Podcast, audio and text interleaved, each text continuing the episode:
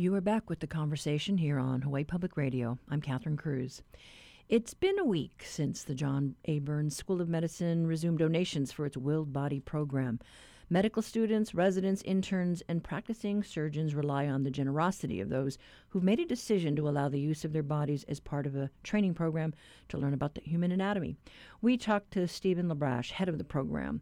You know, this can be a subject that can seem awkward to ask about when you're just genuinely curious to find out about the process. Prior to this year, we were a about one hundred eighty per year, was pretty consistent for the last three years, I think. Um, so this year, because we were closed for half of the year, that number's reduced. And, of course, next year it'll be reduced a little bit as well. Um, but, you know, we're hoping, you know, we're hoping a year down the line we'll be back to normal and we'll be able to uh, uh, offer the different all the different courses and classes that we've been able to offer pre-COVID. Uh, we'll be able to offer all those again.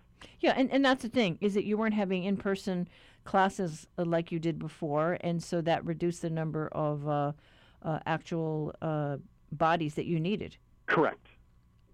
And and explain to people, for, for folks who may not be familiar with your program, uh, what's involved?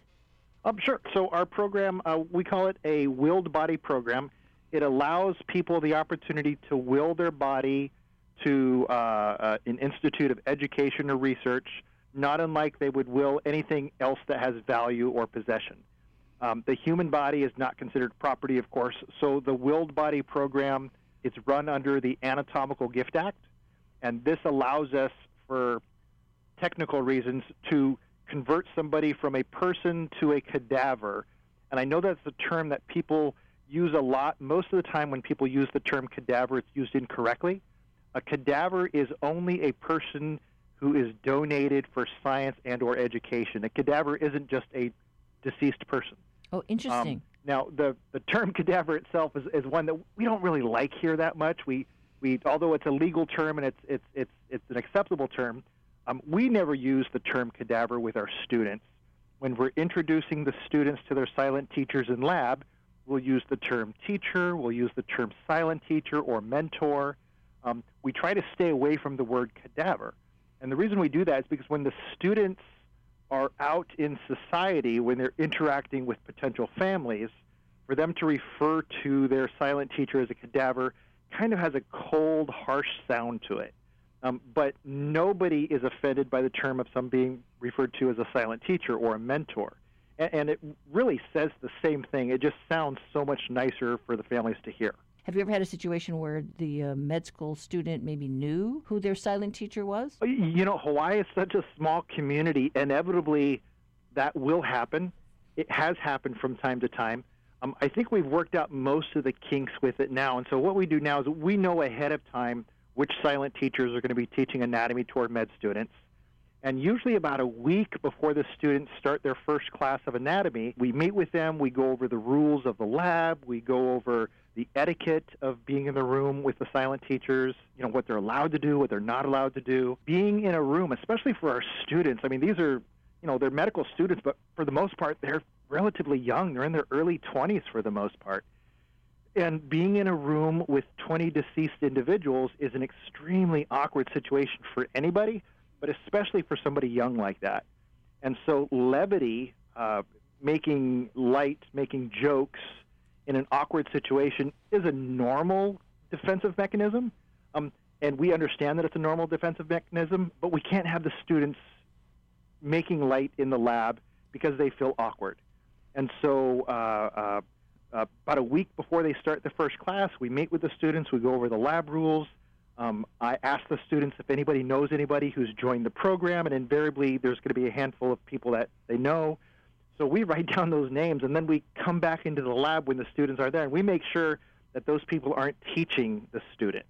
Right, because that, uh, that would make it more It would un- be awkward, awkward for everybody, yeah. yeah. Now, that being said, um, it still happens. Uh, there are some students who just don't speak up sometimes. Uh, uh, we had a, a massage therapy group that was doing a short dissection course. It was just a short three-day course. And at the end of the course, one of the students came up to us and said, oh, yeah, I'm a physical therapist, and this guy right here was my patient. Oh, gosh. And, and at first we thought they were just, you know, speaking poetic. And then after talking with them, we realized, no, this really was their patient that they've been doing physical therapy with for several years, and they just didn't mention it to us. So, so you know, Hawaii is such a small place, and everybody knows everybody, it seems like. Uh, it is something that we do have to be conscientious of, and it has to be something that we, we try to make sure it doesn't happen. But unfortunately, sometimes it still slips through. And then what if there are people out there on the neighbor islands that are interested in willing their bodies to science and, and um, to U H? Well, how does that work? It's the same process. They still have to they still have to fill out the donor form. Um, the difference is is if you're on one of the outer islands, you're having to contract with the mortuary to pick up the person from the place of death, get a death certificate and a disposition permit so that body can then be put onto a plane and then flown into Honolulu. Now, once the plane lands at Honolulu, we take possession of the body, and, you know, we do it like we normally would if somebody died on the island of Oahu. But there's expenses involved. So for somebody on one of the outer islands who wants to donate, they have to really want to donate because they're, they're paying sometimes as much money as they would pay for a direct cremation in transportation fees and mortuary fees just getting the body here to Oahu. So it's, it, uh, it says quite a bit about somebody on the outer islands that goes through all that financial effort and cost to do something like that. Well, now during the pandemic, you had mentioned that you've had lots of inquiries about people wanting to donate their relatives, you know, body to science. But my understanding is that you would prefer that the person uh, who is the teacher, the silent teacher, that they make that decision themselves. A- absolutely. All programs, all body donor programs want to run as ethical of a program as possible. And of course, we're no different. If somebody signs the donor paperwork themselves, then as the director, in my mind, I have no doubt that this is something they wanted to do. And that's really the best case scenario, is for people to fill out the paperwork themselves. And there's no questioning the donation at all. Where we run into problems is when the donation is done by the family and no paperwork has been done in advance. There was a family that I talked to in the hospitals. Uh, they wanted to donate their parent. We treat each one of these potential donations as a case-by-case basis. And one of the questions we always ask is, what is the motivation for this donation? And what we want to hear is, oh, this is something that Mom wanted to do, something she talked about, or she thought the donor tag on her driver's license was for donating the body. We want to hear something along those lines to let us know this is something that the donor themselves wanted to do. Um, and unfortunately, uh, the last time I had this conversation with a family, their response was, we don't have any money for cremation. We don't have any money for a burial. And while I absolutely understand that and I can sympathize with that, we're all in the same position here. Finances are tough for everybody. Um, lack of money is not a reason to donate somebody for education and or research. Um, I don't think anybody that utilizes these incredible gifts for educational purposes, for surgical training purposes, for research purposes, Um, I don't think anybody takes it lightly what we're doing with the bodies and the training that that is providing. Um, but we can't have the decision made on financial reasons. Right. Uh, it just it just makes our job too difficult that way. And and we don't want to be in the gray area. We want to be one hundred percent sure all the time. And and so currently um, we're not accepting any postmortem donations. Uh, you know, maybe in a couple months when we get back into the ring of things, maybe we'll start having that potential again. But as of right now, uh, we're keeping things as small as possible, as as ethically positive as possible, and so we're not doing any postmortem donations right now. Then if folks uh, are interested going forward, they can go to your website and recall and, and find out this, the particulars. The, the donor forms are on the website. If people call, we're happy to mail them a donor form. We've faxed people donor forms before if it was a rush situation. But yeah, all, all the paperwork is, is easily available. I shared that I recall the body exhibit that came to the islands, and it was just really fascinating, you know, to learn about the human body and the different systems, you know, the circulatory system. And I think for the students, what a gift to have a silent teacher, to have a donor to help them through their education. The relationship, and th- this is going to sound This may sound a little bizarre to people who've never taken uh, a gross anatomy or uh, a human anatomy course where they've done dissection, but the relationship that a student has with their silent teacher is an incredibly powerful relationship that will carry on throughout their entire career. And what I mean by that is, you know, we've had visiting professors here, we've had visiting doctors here who, you know, went to medical school thirty, forty, fifty years ago. And I like picking their brains. I like talking to them to find out how medical schools have changed. Uh, a lot of stuff is similar. A lot of stuff is different. But the one thing that they all remember without fail is who their silent teacher was. Um, they may not remember all the students they graduated with. They may not remember all the professors. But I've yet to encounter one single doctor who does not remember their silent teacher. And something as as clear as their first day of lab where they're introduced to their silent teacher is something that has impact. It's something that our students do a really great job with. They have a high level of respect. They have a, lots of pono when they walk into the lab. And that certainly makes my job much easier. But it's the foundation of a relationship that will stay with these students forever. They're going to spend over one hundred hours dissecting their first year of medical school. Uh, so they're spending over one hundred hours with this one patient, their, their, their very first patient. And by the time they're done, they're going to know things about this patient physically, uh, physiologically, that maybe even the patient didn't know. And, and so it's, uh, you know, it's, it's one of the most important relationships that a student will have while they're in medical school, for sure. And is that term, silent teacher, is that something that everybody uses in med school? Um, you know, students are, I love working with our students because they take our cues for the most part. And from the first day of lab, we refer to these mentors as either silent teacher or mentors. And without even having to uh, ask the kids to use our vernacular, our words, they just pick up those words. So, yeah, silent teacher is probably the most common descriptor that we use. Mentor is, is right behind it. Teacher is right behind it. And, you know, I think all of those are acceptable. I think all of those are accurate. And, um, you know, they have the warmth involved where the word cadaver just doesn't have that warmth. Mm. And so, you know, hopefully it's something that our students will carry forward throughout the rest of their career. The, the dissections involved bodies that are both embalmed and not embalmed, right? For anatomy, to, to learn gross anatomy, because the course takes a year long to teach, the bodies have to be embalmed. You know, now, when they get into surgical training, and these would not be medical students, of course. These are going to be residents. These are going to be uh, interns. These are going to be even established surgeons. A lot of people don't realize that once you become a doctor, your education's not over. Most licenses require to have a certain number of hours, uh, continuing medical education is what they call it. You're supposed to have a certain number of hours to keep your license current. And what the silent teachers allow us to do for the surgical training, it allows the doctors to learn the newest techniques, the newest procedures, uh, working with the newest equipment. Medicine is always evolving and always moving forward.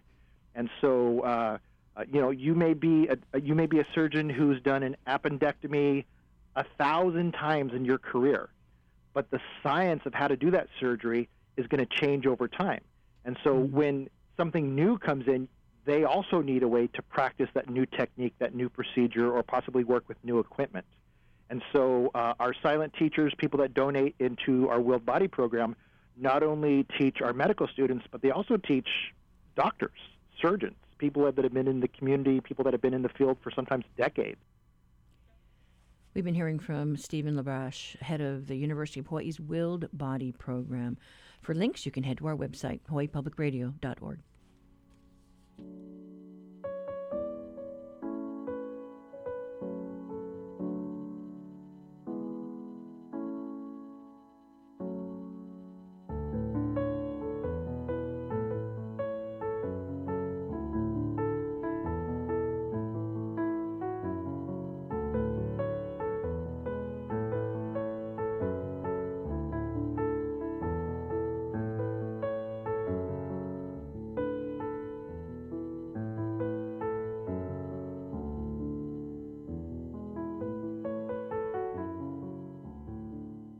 Support for Hawaii Public Radio comes from the Scheidler College of Business at U H Manoa, offering a distance E M B A in Travel Industry Management. scheidler dot hawaii dot e d u. This week on Says You, this is Darwin talking to simple protoplasm going, if you play this right, you evolve into a crab.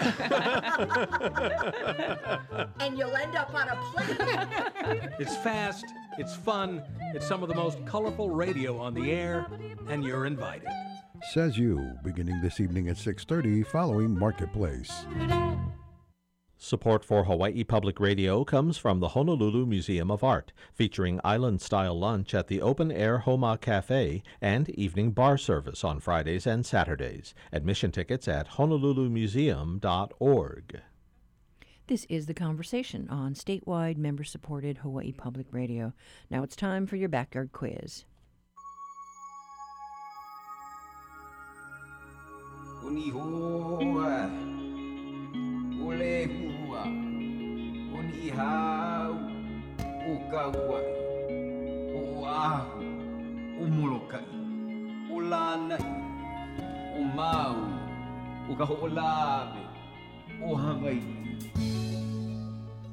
Territorial Governor Wallace Farrington issued an executive order designating over two hundred acres for an airport at Ho'olehua, Moloka'i.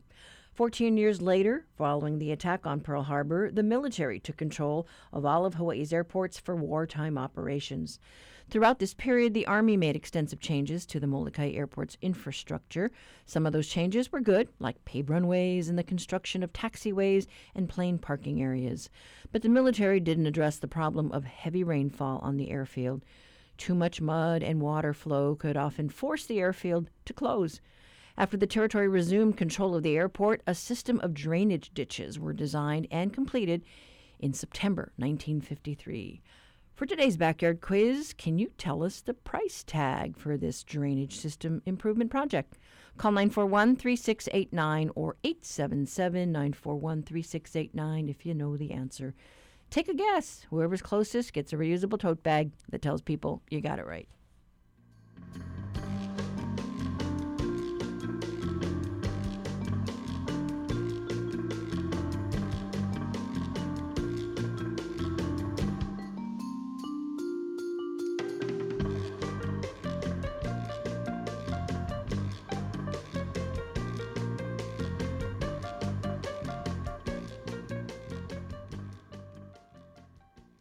Support for the Backyard Quiz comes from NAREIT Hawaii, which is committed to supporting nonprofits offering community-based programs, including vaccinations, to help keep families safe from COVID, such as the Filipino Community Center. N A R E I T Hawaii dot com.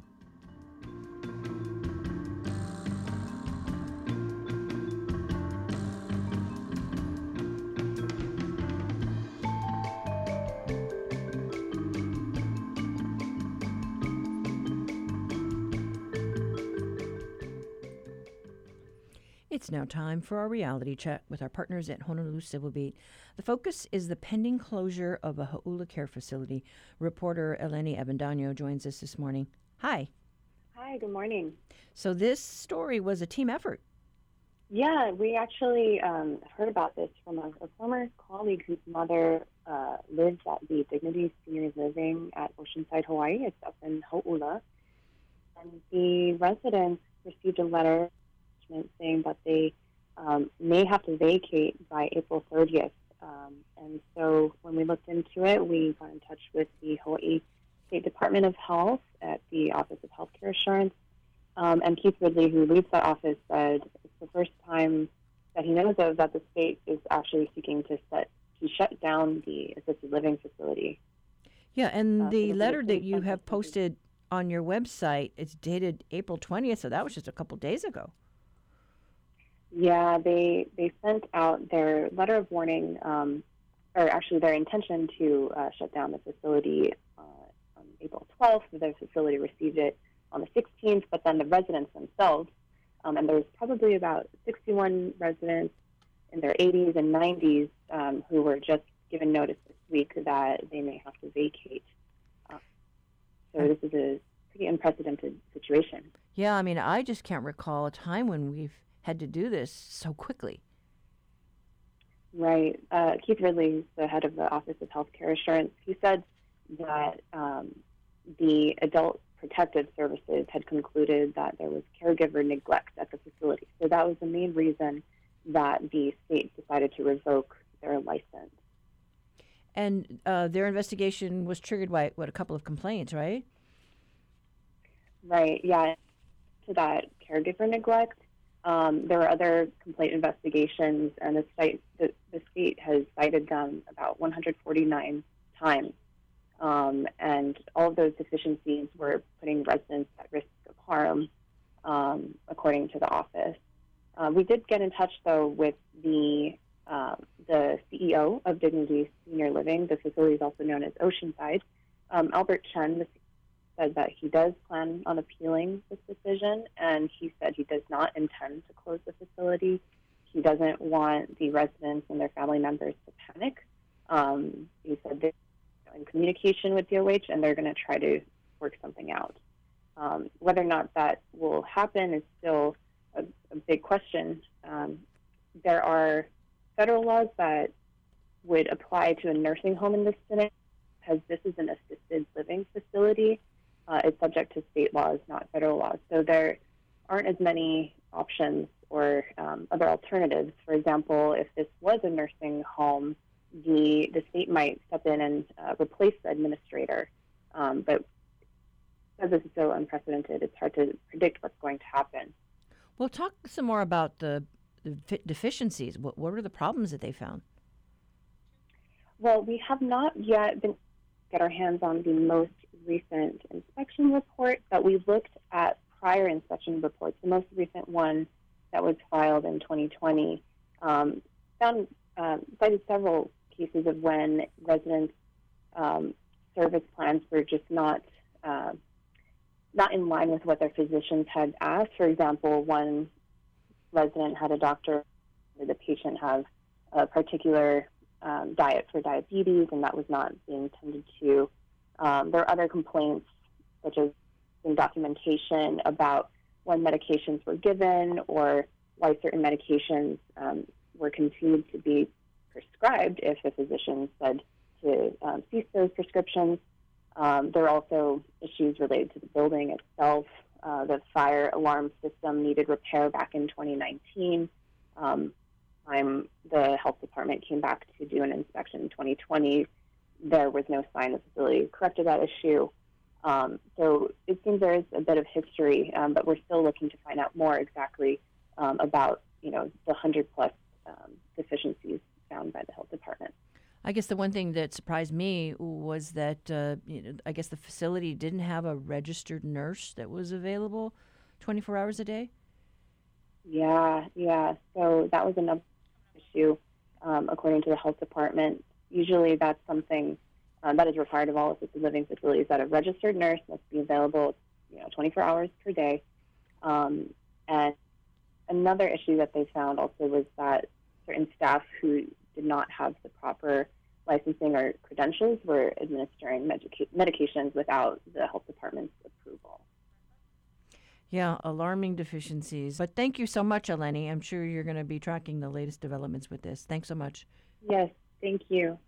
That was reporter Eleni Avendano with today's Reality Check. To read the full story, visit civil beat dot org.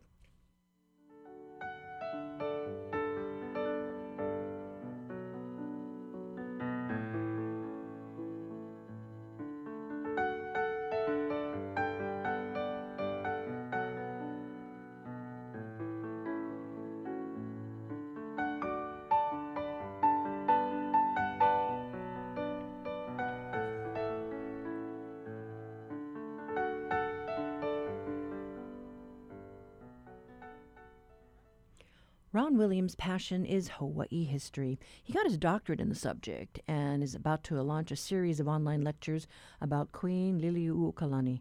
Williams works at the State Archives, which gives him access to volumes of some of the most important documents in Hawaii's history. We talked to him recently about a pet project that he hopes will get traction to honor the Queen.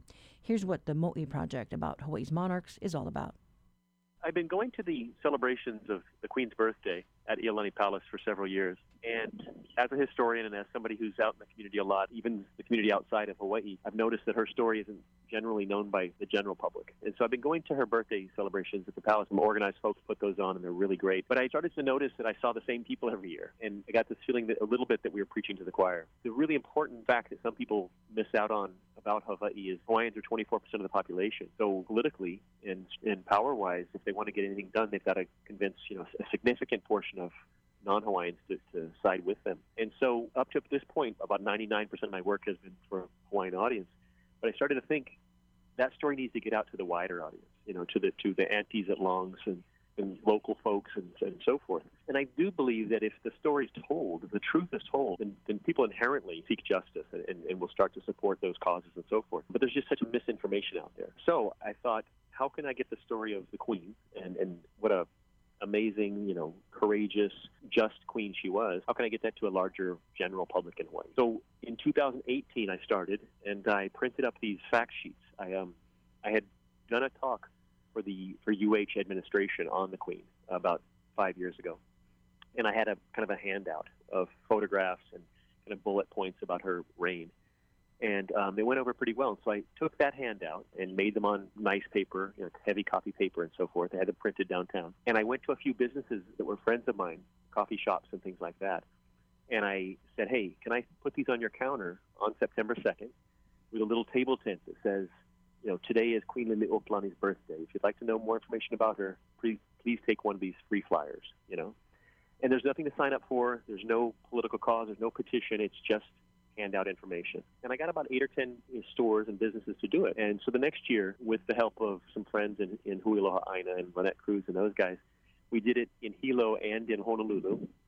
And we got about thirty or forty shops. And the receptance was, was, was, was really good. People were very ono for that information. And so last year was COVID. And then just a couple months ago, I was thinking about it. And I was like, how can we do this on a larger scale? And I have blessed to have a large following on Facebook. I have five thousand friends on Facebook. And when I put something out there, people know my work, I think, and I get some support for it. And so I put out a call and I said, hey, does anybody want to help with this project of getting getting it out?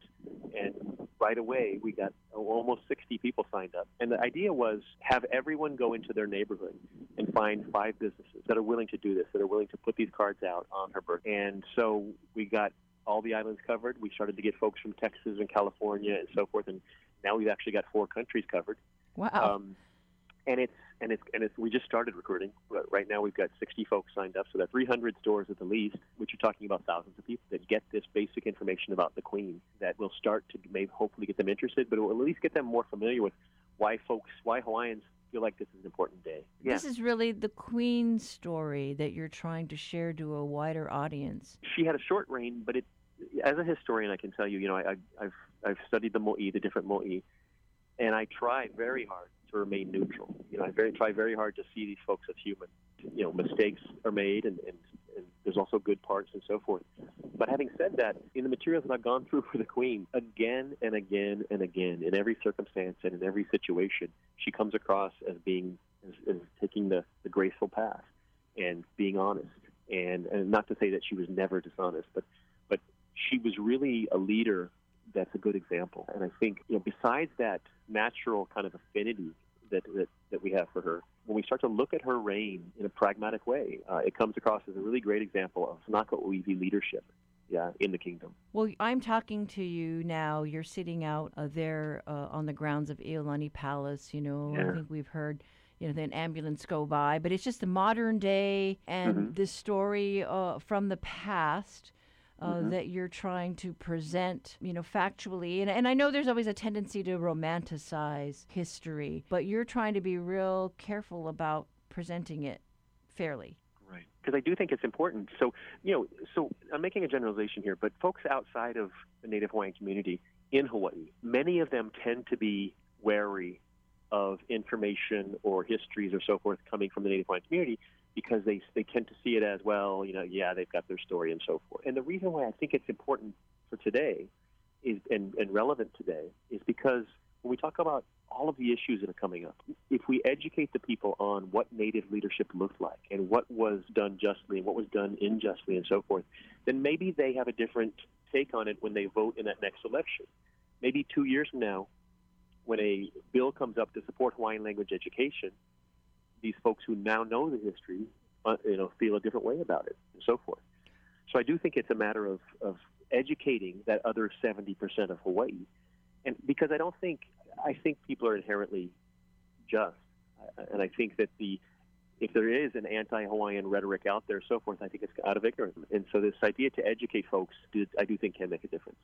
Well, just with my limited knowledge about the mm-hmm. Queen and mm-hmm. the Hawaiian Kingdom, you know, just mm-hmm. learning about, you know, the voting rights that we had and and uh, and all of that and how that was changed, and then knowing, you know, how how she and others felt uh, toward, you know, those that were were sick, you know, right. whether it was the some other kind of pandemic, uh, you know, just how they treated folks, you know, during that time. So right. I've learned a lot, and it's just really opened my eyes to how progressive, you know, the Hawaiian yes. Kingdom was. Yes, yes, and that's and that's an important point. And and so the the problem is, one of the big problems is the institutional narrative, even about the Queen, was set up to convince people to leave that past behind and become good, patriotic American citizens. And so you see things like in nineteen thirty-one, when United, when the University of Hawaii published their annual yearbook. They used to have yearbooks like high schools. In the nineteen thirty-one yearbook for the University of Hawaii, they talk about the, the, the loss of the kingdom, and they title it The Transition, and they say in there that, the, that Queen Liliuokalani had ruled despotically, and her kingdom was taken from her. You know, and that's simply not true. You go back and look at the record, and they talk about this general narrative of that she was looking for more power, so she put forward this new constitution. Again, not true. We have evidence of nine thousand uh, signatures on petitions demanding a new constitution of the Queen. So she was listening to her constituency. So it really was this this effort of her to listen to the voices of the people and also be there for them, like you said. So the project, the larger project of celebrating her birthday on September second, I was thinking about how I could gain funding. And one of the things I've always committed myself to, so these projects are kind of outside of my other two jobs, and they're my personal projects, and I've always made a point of not going for institutional help. The institutions in Hawaii have done amazing work, and they continue to do amazing work.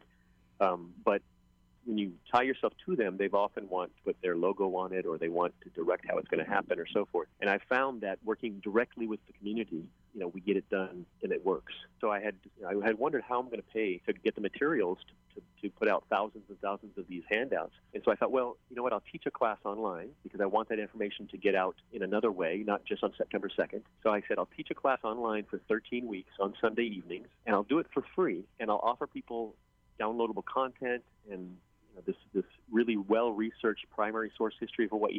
And I'll ask folks if they can afford it to make a donation to the project to fund the purchasing of those materials. And so I did. I put it up online uh, and said, here, I'm going to present this class of thirteen weeks in May, June, and July. And we had we just passed over three hundred registrants in the first two days. Oh, my goodness. Um, so people are really, again, people are really eager to, to, to gain primary source research about these stories.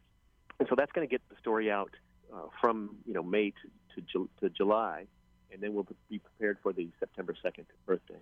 In my own research over the last two decades, you know, I've gathered these materials. So when we go through the class and I say she came to power on on January twenty-ninth, eighteen ninety-one, I'll have this signed you know declaration by the cabinet there, you know, as a primary resource. When I say she did this, I'll have that primary resource. I've been processing a collection called the J O Carter Collection, the Joseph O. Carter Collection. Carter was the financial agent for the Queen for almost thirty years, uh, and also most of the big trusts in Hawaii, Abigail Kalanianaole, uh, Abel Campbell, Campbell, Kamehameha Schools, um, all those big estates. And so the records in there have been unprocessed, so they haven't been, they've been available to the public, but not, people don't know about it because it's done, you know, we haven't processed it yet. So as I'm going through it, I'm finding things like the personal checks of the Queen. So I've got checks number one through six hundred from Her Majesty over about a seven-year time period. And what they show, you know, I, we can talk about this general idea of her support for education. Well, you look at her personal checks, and you find that post-overthrow, into the in period of eighteen ninety-eight, eighteen ninety-nine, cash poor. You know, she had land, but she, she was struggling. She was paying tuition for these kids at schools around Hawaii, Iolani School, Kamehameha School for Girls, Punahou. She was paying the tuition of, of Native Hawaiian students, dozens of them, throughout that period. So these original resources continue to shed light on her character. There's some incredibly personal letters in there, including mm. a letter that talks about, you know, she's, the Queen is writing this letter to uh, Henry Cushman Carter, Joseph O. Carter's son, and she says to him, you know, I've recently gotten news that my niece Ka'iulani is feeling better, so I'm so, my heart is relieved. Mm. And she goes on to talk about some other issues, and then the letter stops, and there's a space and a little, you know, of where there's nothing. And then she says, I've just received news of the death of my niece. I must go now. I leave you with aloha, Liliuokalani. So, so we, you know, we now know where she was at that moment. She was, she had been in a hotel in Washington, D C, and while she's writing this letter to Howard, she received a knock on the door, and it was a telegram telling her the death of Ka'iulani. Wow, chicken skin. Uh, we've been talking about letters of Queen Liliuokalani that archivist Ron Williams has come across in his research and because of his love of Hawaii history. For more of those kinds of insights about the personal side of the Queen, you may want to join Williams for his series of lectures, a fundraiser for the Mo'i Project honoring Hawaii's leaders. We should say the uh, lecture series kicks off May second. Look for links on our website. But, you know, we should note that since we last talked to him, we're told now more than five hundred people have signed up for his talks.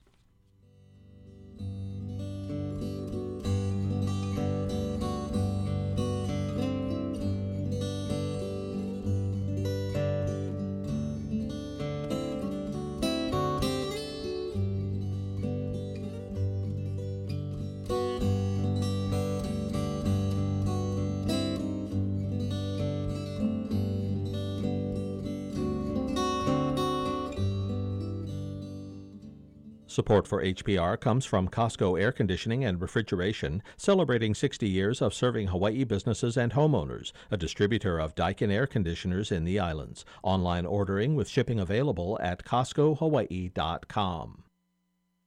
Need a break in your day? Whether you're in your car, your kitchen, or still in bed, Manu Minute brings you the rich sounds of Hawaii's native forests and shorelines. Learn about the long-legged ayo, the clever alala, and more as we listen to the birds' unique songs and talk to experts about their conservation. Get the Manu Minute delivered to your phone or mobile device. Subscribe on Apple, Spotify, or Google Podcasts. In our backyard quiz early this morning, we told you about the Molokai Airport.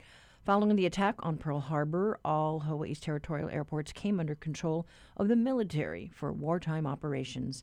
Throughout this area, the Army extensively altered Molokai's airport infrastructure. Some changes, like paved runways, were helpful to later airport operations. Other changes, not so much. One problem left completely unaddressed was the control of heavy rainfall, flooding, and mudslides onto the airfield, causing its closure. After the airport was returned to the territory around nineteen forty-seven, it needed a system of drainage ditches that was completed on September twenty-third, nineteen fifty-three, for the price of twenty-nine thousand four hundred sixty dollars. That was the answer we were looking for, and we got no winners. But that is today's quiz. If you have an idea for one, write to talkback at Hawaii Public Radio dot org.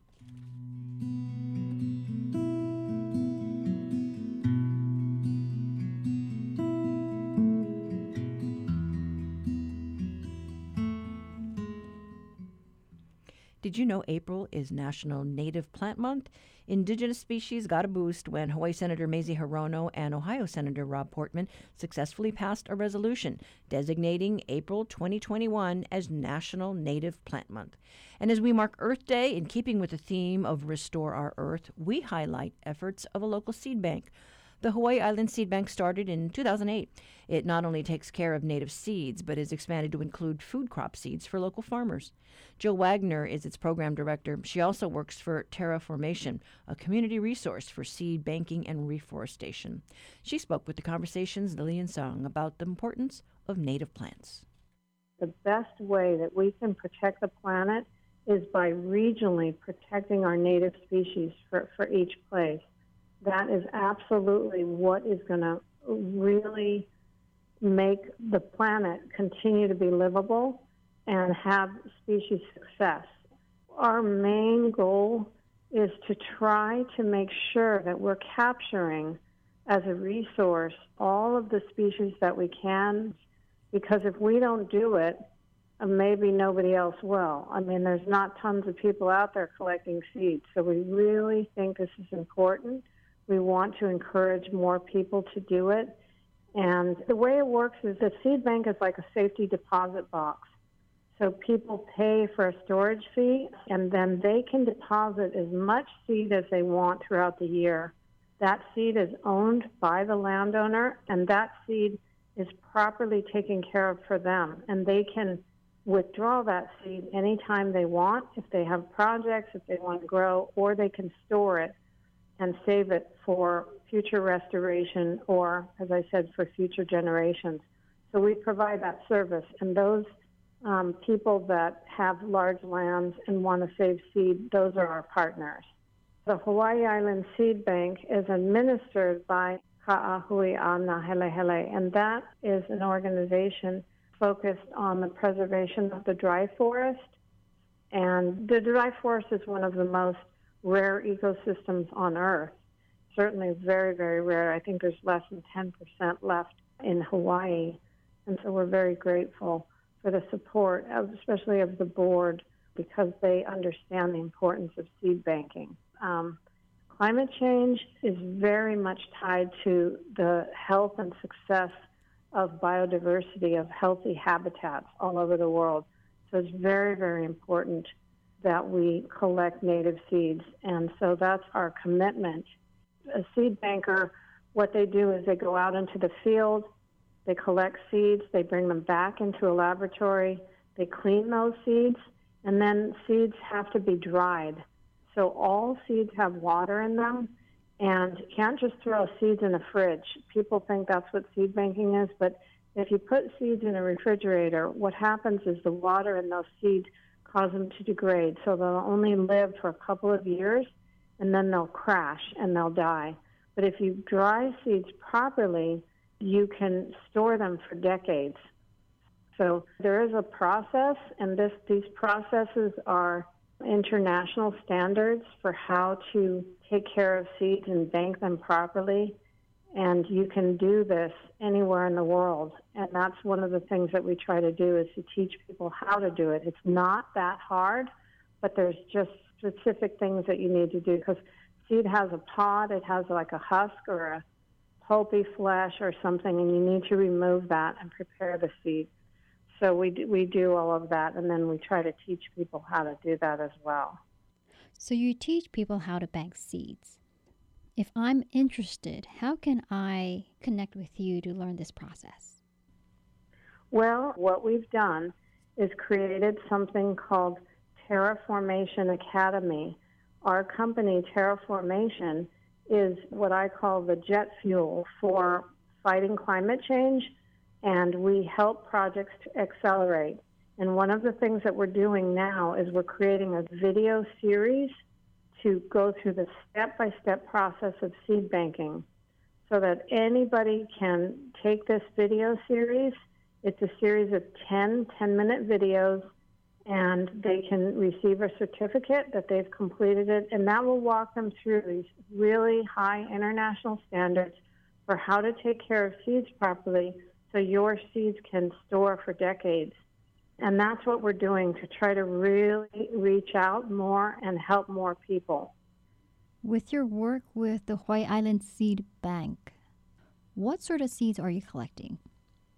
There are different ecosystems that we've worked in, such as the coastal ecosystems, and then all the species that grow in that ecosystem we try to collect for. And we've collected for the dry forest, and the dry forest has a whole bunch of species, such as the willy-willy trees or llama trees, alahe'e, a'ali'i. There's a whole bunch of, of species that would grow in the dry forest. And that dry forest extends up the mountain to about thirteen hundred feet, and it shifts into a mesic forest.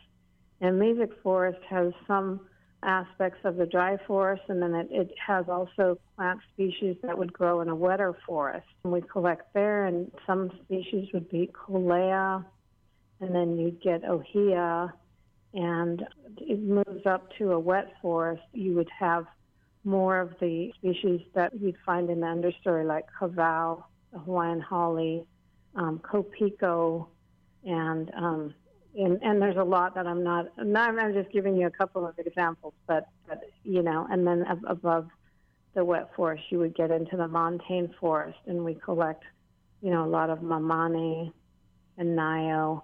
And a lot of these species, they sort of extend into different ecosystems. You'll find them, and their, their habit, their growing habit is a little different. But um, we collect from, from these different locations and try to plant them back in a similar kind of conditions so they, they can thrive well. A case in point to the importance of banking seeds is ohia. Can you speak to what has been happening with rapid ohia death and how banking seeds is part of that solution? Yes, the rapid ohia death is a very serious problem, and of course it is now extended to several islands. You know, ohia seed is very tiny. It's like a grain of sand, and it moves in the wind, windborne. So is the fungus. The serratus cystis fungus that attacks us, this is not a fungus that has come from somewhere else. A lot of people think that, you know, maybe it, it's like fire ants or cocoon frogs or something that have come from another place. It is not, it's not the case with this fungus. It's very specific to ohia, and um, it attacks, you know, trees that are, are wounded. And a lot of trees in areas where maybe there are high winds and the branches break, or if there's a lot of grazing animals or ungulates that rub and they debark the tree, the trees are very susceptible. And in some areas, it's really wiped out some major forests. And unfortunately, there isn't a kind of a treatment. Very, very large trees or young trees are dying. Huge stands, you know, tens of thousands of acres. So we have done a project which was started by the Lyon Arboretum, originally called Ohia Love. And that project has expanded over the years, and it's called the um, ROD Seed Banking Initiative, the Rapid Ohia Death Seed Banking Initiative. And we try to go to as many wild trees as possible. So we don't collect from cultivated trees, from a tree somebody planted on their property. But if people have wild trees, then we always ask permission if we can collect, and we try to collect from as many individual trees as we can. And scientists have made a very nice um, seed zone map for each island, and those seed zone maps kind of help us to see where we need to collect, and we want to collect from at least one hundred individuals from each seed zone. So we're making sure that we're really representing what's out in the field. And um, so we've been doing that, and we've collected probably over sixteen million seeds or more. And um, we are committed to continuing. We've barely scratched the surface, we feel like. Ohia is our, that's our mother tree. That is the foundational tree of all the ecosystems in Hawaii. So we really, really want to make sure that our generation doesn't let this slide, that we, we save this seed. And as the researchers in the science side of things try to figure out how to a- address this fungus, we can, we will have a resource to repropagate and grow. And we do encourage people to continue to plant ohia, plant a lot of ohia, so we can support our foundational species. All right. And on this Earth Day, what message would you like to share? I think we need to let nature be the guide. We need to continue to look around and support nature around us and be very sensitive to the preciousness of all of the life that we live with, including humans, but all of the other support. And trees definitely are the biggest supporters for all life.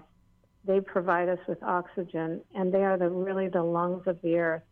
So my message is really a celebration of trees for Earth Day, and a call for people to continue to, to really take care of the nature around us in every place that we live.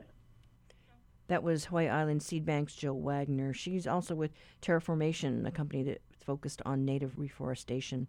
In fact, Mayor Mitch Roth honored the group's efforts in his Earth Day proclamation just this morning.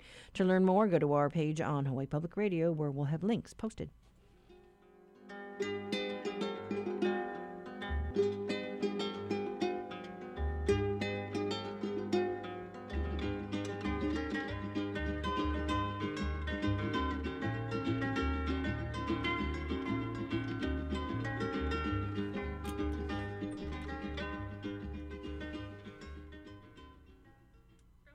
in our mailbox. We received this past Monday from a listener on the Valley Isle. Aloha, everybody. This is Peter Trunk on Maui.